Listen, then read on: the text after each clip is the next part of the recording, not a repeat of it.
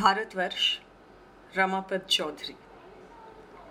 फौजी संकेत में नाम था B F three thirty two B F three three two दरअसल वो स्टेशन था ही नहीं।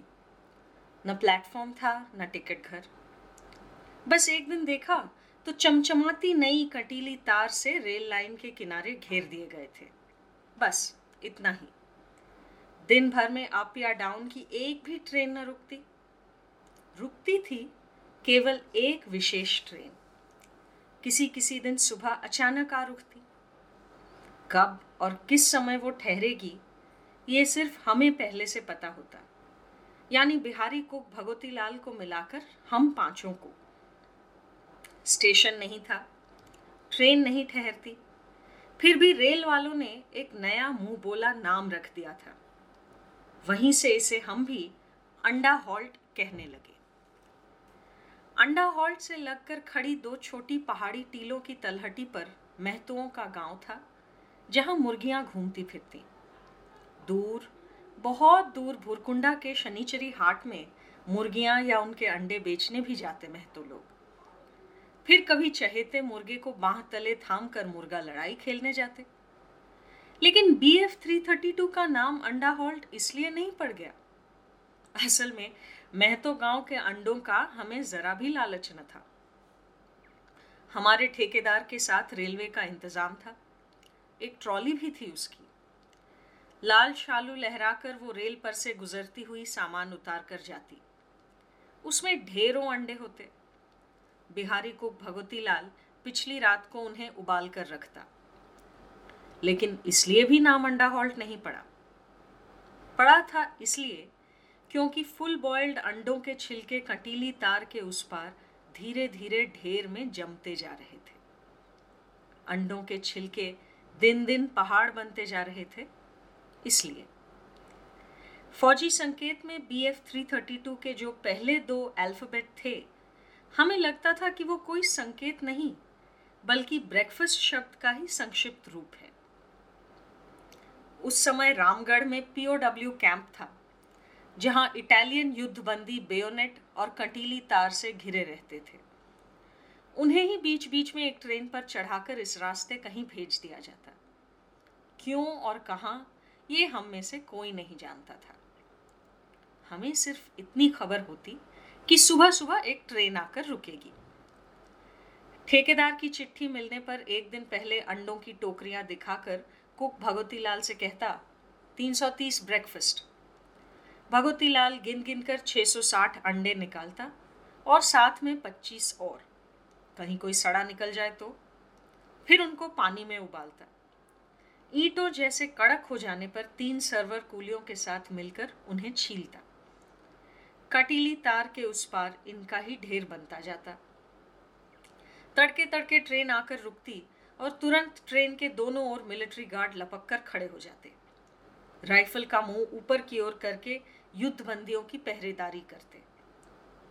पट्टेदार पोशाक पहने बड़े बड़े मग और इनामल की थालियाँ थामे, विदेशी बंदी एक एक करके उतरते। दो बड़े बड़े ड्रम उलटकर उन्हें मेज बनाकर तीनों सर्वर कुली खड़े होते।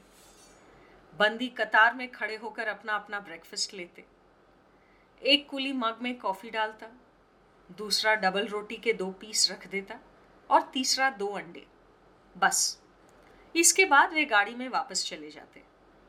खाकी बुशर्ट और कंधे पे आईई पहना गार्ड सीटी बजाता, झंडी लहराता और ट्रेन चली जाती। महतुओं में से कोई पास न फटकता।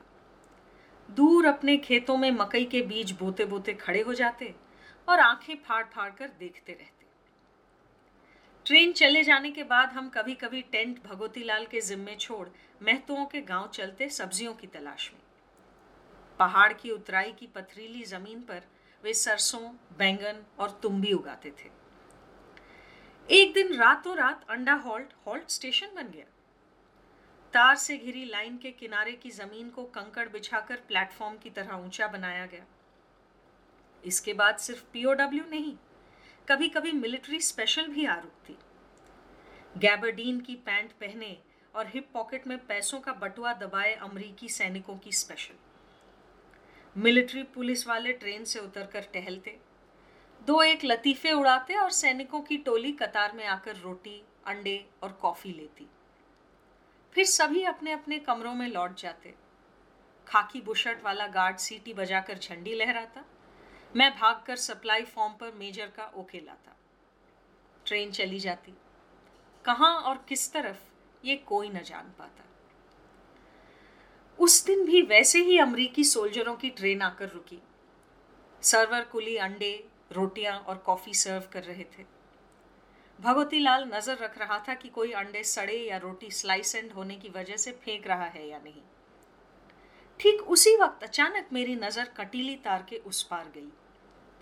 वहाँ महतों का एक लंगोट पहना लड़का फटी फटी आँखों से देख रहा था। लंगोट में लोहे का एक टुकड़ा बांधे इस लड़के को मैंने एक बार एक छोटे भैंस की पीठ पर सवार देखा था। वो लड़का हैरान खड़ा ट्रेन को देख रहा था या शायद सुर्ख चेहरों वाले अमरीकी सैनिकों को देख रहा था। एक सैनिक ने उसे देखा और, हे! कहकर चिल्लाया। और लंगोट पहना लड़का एकदम से गाँव की ओर भाग गया। कुछ अमरीकी सैनिक ठहाके लगाकर हंसने लगे। मैंने सोचा था, वो लड़का फिर कभी नहीं आएगा। कोई महतो कभी उधर नहीं आता था। वे बस खेती का काम करते करते खड़े हो जाते और हैरान आँखों से दूर खड़े देखते रहते थे। लेकिन अगली बार जब ट्रेन आई और रुकी, लंगोट में लोहे वाला लड़का फिर तार के उस पार आ खड़ा हुआ। उसके साथ एक और लड़का था जो उससे थोड़ा बड़ा था। इसके गले में लाल धागे से लटकती जस्ते की एक तावीज थी। मैंने एक बार भुरकुंडे के हाट में देखा था कि ढेरों तावीज तांबे के, पीतल के, जस्ते के ज़मीन पर पड़े बिक रहे थे।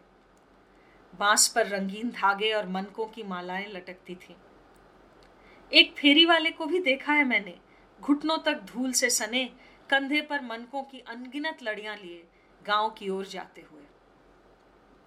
दोनों लड़के विस्मित नेत्रों से तार के उस पार खड़े अमरीकी सैनिकों को देख रहे थे। पहले बच्चे की आँखों में कुछ डर था। घुटने तैयार थे कि किसी की आँखों में थोड़ी भी फटकार दिखे तो वो फट से हिरण बन जाए। मैं हाथ में फॉर्म लिए भटक रहा था। मौका मिलने पर हंस हंस कर मेजर की खुशामद कर रहा था। एक सैनिक अपने डिब्बे के दरवाजे पर खड़ा कॉफ़ी पी रहा था। उसने दोनों लड़कों को देखकर अपने पास खड़े जीआई से कहा, ऑफ़ हो। इस बात का एहसास मुझे पहले कभी नहीं हुआ था। ये लोग खुशी खुशी खेतों खलिहानों में काम करते, गुलेल या तीरों से बिलाव का शिकार करते, नटुआ गीत सुनते, हड़िया पीते, फिर कभी तने हुए धनुष की तरह विरोध में खड़े होते। लंगोट पहने गहरे शरीर, काले और रूखे। लेकिन साले जीआई का ऑफुल कहना मुझे चुभ गया। उन दोनों लड़कों पर मुझे बड़ा गुस्सा आया। सैनिकों में से एक ने ऊँची आवाज़ में किसी गाने की एक लाइन गाई। दो एक ठहाके लगा रहे थे। एक ने फटाफट कॉफ़ी पीकर सर्वर कुली को आँख मारकर इशारा किया कि मग फिर से भर दे। गार्ड देखने आया कि और कितनी देर लगेगी। पंजाबी गार्ड बड़े मज़े से अमरीकियों वाले सानुनासिक स्वर में मेजर से बतियाता रहा। फिर सीटी बजी, झंडी लहराई, सभी झटपट ट्रेन पर सवार हुए। हाथ पर चौड़ी लाल पट्टियाँ बांधे मिलिट्री पुलिस भी। ट्रेन चले जाने पर फिर वही शून्यता। सूखे रेगिस्तान में नागफनी की तरह कटीली तार। कुछ दिनों बाद फिर एक ट्रेन आई। इस बार पीओडब्ल्यू की गाड़ी थी। इटालियन युद्ध बंदियों को रामगढ़ से फिर कहीं भेजा जा रहा था। कहा? ये हम न जानते थे, न पूछते थे। वे स्ट्राइप वाली अलग पोशाक पहनते थे। कभी नहीं मुस्कुराते थे। राइफल ऊँची करके उनकी ट्रेन की चारों ओर से गार्ड किया जाता था। हमें भी थोड़ा डर लगता। मैंने भूरकुंडा में सुना था कि एक ने धोती कुर्ता पहनकर भागने की नाकामयाब कामयाब कोशिश भी की। शायद बंगाली होने के कारण मुझे कुछ ज़्यादा डर लगता। ट्रेन चले जाने के बाद मैंने देखा कि तार के उस पार सिर्फ़ वे दो बच्चे ही नहीं, बल्कि छोटी साड़ी पहने कोई पंद्रह बरस की एक लड़की और दो पुरुष भी खेत का काम छोड़ आ खड़े हुए थे। ट्रेन चले जाने के बाद उन्होंने एक दूसरे से कुछ बातें की, हंसे और फिर कल कल करते झरने के पानी की तरह महतों के गाँव की ओर चल दिए। एक दो, पाँच। और फिर एक दिन कोई दस गाँव वाले ट्रेन को आते देख खेत से भागकर आने लगे। शायद ट्रेन की खिड़कियों में से खाकी रंग देखकर ही उन्हें पता चल जाता था। दिन में दो सवारी गाड़ियाँ मेल ट्रेन की तरह तेज़ी से निकल जाती और दो एक गुड्स ट्रेन ढुलकती हुई। इनके रुकने की उम्मीद में तो महतो गाँव से कोई भीड़ नहीं आती थी। पहले मैंने एक बार महतों के बुज़ुर्ग से जाकर कहा था कि हमारे अंडा हॉल्ट के तंबू में किसी को सब्ज़ियाँ, झींगे और छोटी मछलियाँ बेचने के लिए भेज दे। बुढ़े ने मुस्कुराकर कहा था, खेती का काम छोड़ के नहीं जाएँगे। इसलिए मैं हैरानी से देखता रहा। काले लंगोट पहने पुरुषों और छोटी साड़ी पहनी लड़कियों को। केवल नंगे शरीर महतो बुढ़े के पाओ में जूते थे, जो गाँव के मृधा ने बनाए थे। ये लोग तार की बाढ़ के उस पार एक कतार में आ खड़े हुए। तब तक ट्रेन आ चुकी थी। तेज़ी से उतर पड़े अमरीकी सैनिकों का दल मग और थालियाँ हाथ में लिए कतार में चल रहा था। B F three thirty two में तब 218 ब्रेकफास्ट रेडी थे। B F three thirty two यानी अंडा हॉल्ट। उस समय थोड़ी थोड़ी सर्दी होने लगी थी। दूर खड़े पहाड़ कोहरे की मफलर बांधे हुए थे। पेड़ों पर ओस धुली हरिताभा एक सैनिक ने यांकी आवाज़ में मुग्धता व्यक्त की। दूसरा डब्बे के सामने खड़ा तार की बाढ़ के उस पार के खालीपन को एक टक देख रहा था। अचानक उसने कॉफ़ी मग ट्रेन के पायदान पर रखकर अपने हिप पॉकेट में हाथ डाला। बैग से एक चमकीली अठन्नी निकालकर महतों की तरफ़ फेंका। उन्होंने चकित होकर सैनिक की ओर देखा। तार की बाढ़ के अंदर कंकड़ों पर गिरी चमकीली अठन्नी की ओर देखा, एक दूसरे को देखा और फिर बस हैरान खड़े देखते ही रहे। ट्रेन चले जाने के बाद उन्हें चुपचाप लौट जाते देख मैंने कहा, साहब ने बख्शीश दी है, बख्शीश उठा ले। सब एक दूसरे का मुँह ताकने लगे, कोई आगे नहीं बढ़ा। मैंने अठन्नी उठाकर महतो बुढ़े के हाथ में दी। उसने शून्य दृष्टि से मुझे देखा। फिर सभी चुपचाप चले गए। किसी के मुँह से एक शब्द भी ना निकला। मुझे ठेकेदार की यह गुलामी बिल्कुल अच्छी नहीं लगती। सुनसान जगह, जहाँ एक भी पैसेंजर ट्रेन नहीं रुकती, वहाँ तंबू में भगवती लाल और तीन कुली। बिल्कुल सूना। ज़मीन रूखी, दोपहर का आसमान रूखा, और मेरा मन भी। मैं तो गाँव के लोग भी पास न फटकते। कभी कभी जाकर सब्ज़ियाँ या छोटी मछलियाँ खरीद लाता। वे लोग यहाँ बेचने नहीं आते थे, लेकिन तीन कोस चलकर भुरकुंडे के हाट चले जाते थे। कई दिनों तक किसी ट्रेन की खबर नहीं आई। चारों ओर सन्नाटा। अचानक एक दिन लंगोट में लोहा पहनने वाले लड़के ने आकर पूछा, ट्रेन नहीं आएगी बाबू? मैं हंस पड़ा। बोला, आएगी आएगी। लड़के को दोष भी नहीं दिया जा सकता। नाटे नाटे पहाड़ और रूखी ज़मीन के सिवा क्या था यहाँ? देहाती भीड़ वाली बस देखने के लिए भी झाड़ियों से गुजरकर दो कोस चलना पड़ता। सुबह एक पैसेंजर ट्रेन स्पीड जरा भी घटाए बगैर निकल जाती। शाम की डाउन ट्रेन भी न रुकती। फिर भी कुछ पलों के लिए खिड़कियों से झलकते चेहरे देखने को हम तंबू से बाहर निकलते। इंसान न देखकर हमें थकान सी महसूस होती। इसलिए अमरीकी सैनिकों के स्पेशल ट्रेन की बात सुनकर घबराहट तो हुई, पर चैन भी मिला।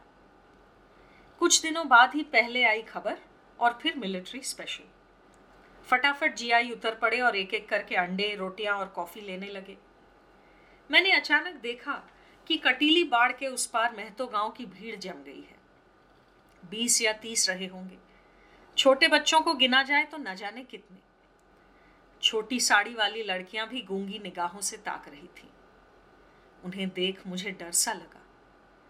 भगवती लाल या सरवर कुली कभी महतो गाँव की ओर जाना चाहते तो मुझे ऐसा ही डर लगता था। प्लेटफॉर्म तो था नहीं, बस चढ़ने उतरने की सहूलियत के लिए लाइन के किनारे को कंकड़ बिछाकर ऊँचा किया गया था।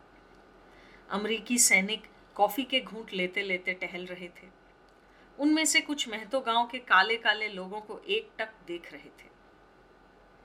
उनमें से एक अचानक भगवती लाल की ओर बढ़ा। हिप पॉकेट से बैग निकाली और उसमें से दो रुपए का एक नोट। फिर पूछा, कॉइन्स हैं? सैनिक नोट देने के बाद कभी छुट्टे वापस नहीं लेते थे। दुकानदार, फेरी वाले या टैक्सी ड्राइवर से कहते, ठीक है ठीक है। ये मैंने रांची में कई बार देखा था। भगवती लाल इकन्नी, दो आने और चवन्नी मिलाकर छुट्टे दे ही रहा था कि अचानक तार की बाढ़ के उस पार से लंगोट में लोहा बांधा वो लड़का मुस्कुराता हुआ हाथ बढ़ाकर कुछ मांगने लगा। तुरंत अमरीकी सैनिक ने आने दो आने के सिक्के मुट्ठी में लेकर महतों की ओर फेंके। तब तक मैं सप्लाई फॉर्म ओके करवा चुका था। गार्ड विसल बजा चुका था। ट्रेन चल पड़ी। मैंने महतुओं की तरफ़ मुड़कर देखा। वे चुपचाप खड़े देख रहे थे। फिर अचानक लंगोट में लोहे वाले लड़के और लाल धागे से बंधी जस्ते की तावीज पहनने वाले लड़के ने लाल कंकड़ों पर पड़े पैसों की ओर छलांग लगाई। जूते पहने महतो बुढ़े ने डांट लगाई, खबरदार। इतनी ज़ोर से वो चीखा कि मैं भी चौंक उठा। लेकिन उन दोनों लड़कों ने उसकी बात नहीं मानी। दोनों जितने सिक्के उठा सके उठा लाए। उनके चेहरों पर छीले हुए कच्चे भुट्टों जैसी हँसी थी। स्त्री पुरुषों का वो पूरा जमघट मुस्कुरा रहा था। बुढ़ा क्रोधित होकर अपनी भाषा में न जाने क्या क्या कहने लगा। भीड़ हंस उठी। मैं तो बुढ़ा गुस्से से गुर्राता हुआ अकेले ही गाँव की ओर चल दिया। गाँव के लोग भी चले गए चहकते हुए, खिलखिलाकर हँसते हुए। उनके चले जाते ही अंडा हॉल भी निर्जन, निस्तब्ध शून्यता से भर गया। कभी कभी मेरा मन बिल्कुल न लगता। दूर दूर खड़े पहाड़, महुए के जंगल और कत्थे की झाड़ियों के उस पार था एक छोटा सा झरना और महतो गाँव के हरे खेत। आँखों को इनसे चैन मिलता। इन्हीं के बीच रहते थे काले काले लंगोट पहने मनुष्य। इधर बीच बीच में अमरीकी सोल्जरों की ट्रेन आती। अंडे, रोटियाँ और कॉफ़ी लेकर चली जाती। महतो गाँव के लोग झुंड में आते। तार की बाढ़ के उस पार एक कतार में खड़े हो जाते साहब बख्शीश साहब बख्शीश। एक साथ बहुत से देहाती कंठ चीख उठते। मेजर के पास फॉर्म ओके कराते हुए मैं चौंक उठा। मैंने देखा कि केवल वे दो छोटे लड़के ही नहीं, बल्कि कुछ जवान मर्द भी हाथ बढ़ाए खड़े हैं। छोटी साड़ी पहने तीखे शरीर वाली एक लड़की भी। जब मैं एक दिन सब्ज़ी खरीदने गया था, इस लड़की ने मुस्कुराते हुए पूछा था टिरेट कब आएगी? कभी कभी तो वे लोग अकारण ही झुंड बनाए आते और खड़े रहते, इंतज़ार करते करते लौट जाते। कंधे पर स्ट्राइप वाले तीन चार अमरीकी तब तक हिप पॉकेट से मुट्ठियाँ भर भर के आने दो आने उनकी ओर फेंकने लगे थे। इस बार गाँव वालों ने ट्रेन छूटने का इंतज़ार नहीं किया। वे उन पैसों की ओर झपट पड़े। धक्का मुक्की करके तार के अंदर घुसने की कोशिश में कुछ के हाथ पाँव छिल गए तो कुछ के लंगोट तार में फंसने लगे। ट्रेन चले जाने के बाद मैंने उन्हें गौर से देखा। ऐसा लगता था कि आधा मह तो गाँव ही यहाँ आ जुटा है। सबके चेहरों पर खुशी की मुस्कान थी।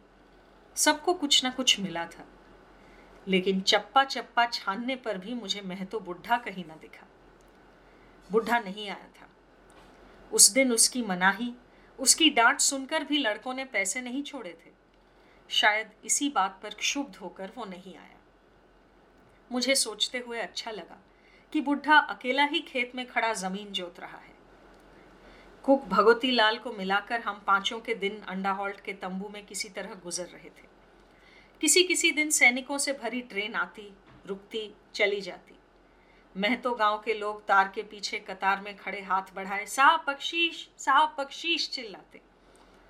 फिर अचानक किसी दिन बुढ़ा महतो दिख जाता। वो खेत का काम छोड़कर हाथों पर से धूल झाड़ता हुआ तेज़ी से चल कर आता, गुस्से से सबको डांटता। फिर कभी आँखों में निस्सहाय विरोध लिए गाँव वालों को देखता रहता। लेकिन उसकी तरफ़ कोई मुड़कर भी न देखता। सैनिक ठहाके लगाते हुए मुट्ठियाँ भर उनकी ओर पैसे फेंकते। मैं तो गाँव के लोग पैसों पर औंधे मुँह गिरे पड़ते। छीना झपटी के चक्कर में एक दूसरे से झगड़ पड़ते। ये देख सैनिक खूब हँसते। आखिरकार मैंने देखा कि जूते वाला बुढ़ा महतो अब और नहीं आता। उसके क्रोधित होने पर, उसके ना आने पर मुझे एक तरह का गर्व महसूस होता। वो इसलिए क्योंकि इन लोगों के बर्ताव से कभी कभी हम, यानी मैं और भगवती लाल बड़े चिढ़ जाते। अंदर ही अंदर शर्मिंदा होते। उनका काला, कलूटा, दीन, दरिद्र वेश देखकर सैनिकों का दल ज़रूर उन्हें भिखारी समझता था। इस बात का मुझे बहुत बुरा लगता। एक दिन तार के उस पार से वो लोग बख्शीश के लिए चिल्ला रहे थे। मैं खाकी बुशर्ट वाले गार्ड जानकी नाथ के साथ गप्पे मार रहा था। हमारे पास से गुजरता एक ऑफिसर चीखे सुनकर थूकने जैसी आवाज़ में बोल उठा ब्लडी बैगर्स मैं और जानकीनाथ एक दूसरे का मुँह ताकने लगे। हमारे चेहरे अपमान से तमतमा उठे। शर्म से हमारी पलकें उठती न थी। केवल अक्षम क्रोध से हम भीतर ही भीतर चलते रहे। ब्लडी बेगर्स ब्लडी बेगर्स सारा गुस्सा महतों पर निकला। ट्रेन के चले जाते ही मैं और भगवती लाल उन्हें भगाने गए। वे उठाए हुए पैसे संभालते और हँसते हुए भाग निकले। उनसे जुड़ी शर्मिंदगी को मैं अहंकार में छिपाए रहता। ये अहंकार पहाड़ के समान बढ़कर बुढ़े महतों के रूप में मेरे सामने खड़ा रहता। लेकिन फिर एक दिन मेरे कलेजे को ठंडक पहुँची। खबर तभी मिली जब मैं भुरकुंडे के ठेकेदार से मिलने गया था। दो सर्वर कुली टेबल के रूप में इस्तेमाल किए जाने वाले ड्रमों को ढकेल कर अंडा हॉल्ट की तार की बाढ़ के उस पार हटा रहे थे। तीसरा तंबू खोल रहा था। भगवती लाल ड्रम को एक जोरदार लाथ लगाते हुए बोला, खेल खत्म खेल खत्म! अचानक एक शोर हुआ और हमने देखा कि मैं तो गाँव के लोग दौड़े दौड़े आ रहे हैं। हम चकित होकर उन्हें देखते रहे। भगवती लाल न जाने क्यों हंस उठा। तब तक वे लोग तार के उस पार भीड़ बनाकर खड़े हो चुके थे। तभी एक विसल सुनाई दी और ट्रेन की आवाज़ हमारे कानों तक पहुँची। पलट कर देखा तो ट्रेन मुड़कर अंडा हॉल्ट की ओर ही आ रही थी। खिड़कियों से खाकी पोशाक झांकते थे। हम हैरान, परेशान खड़े रहे। तो क्या भुरकुंडा की ऑफ़िस खबर भेजना ही भूल गई थी?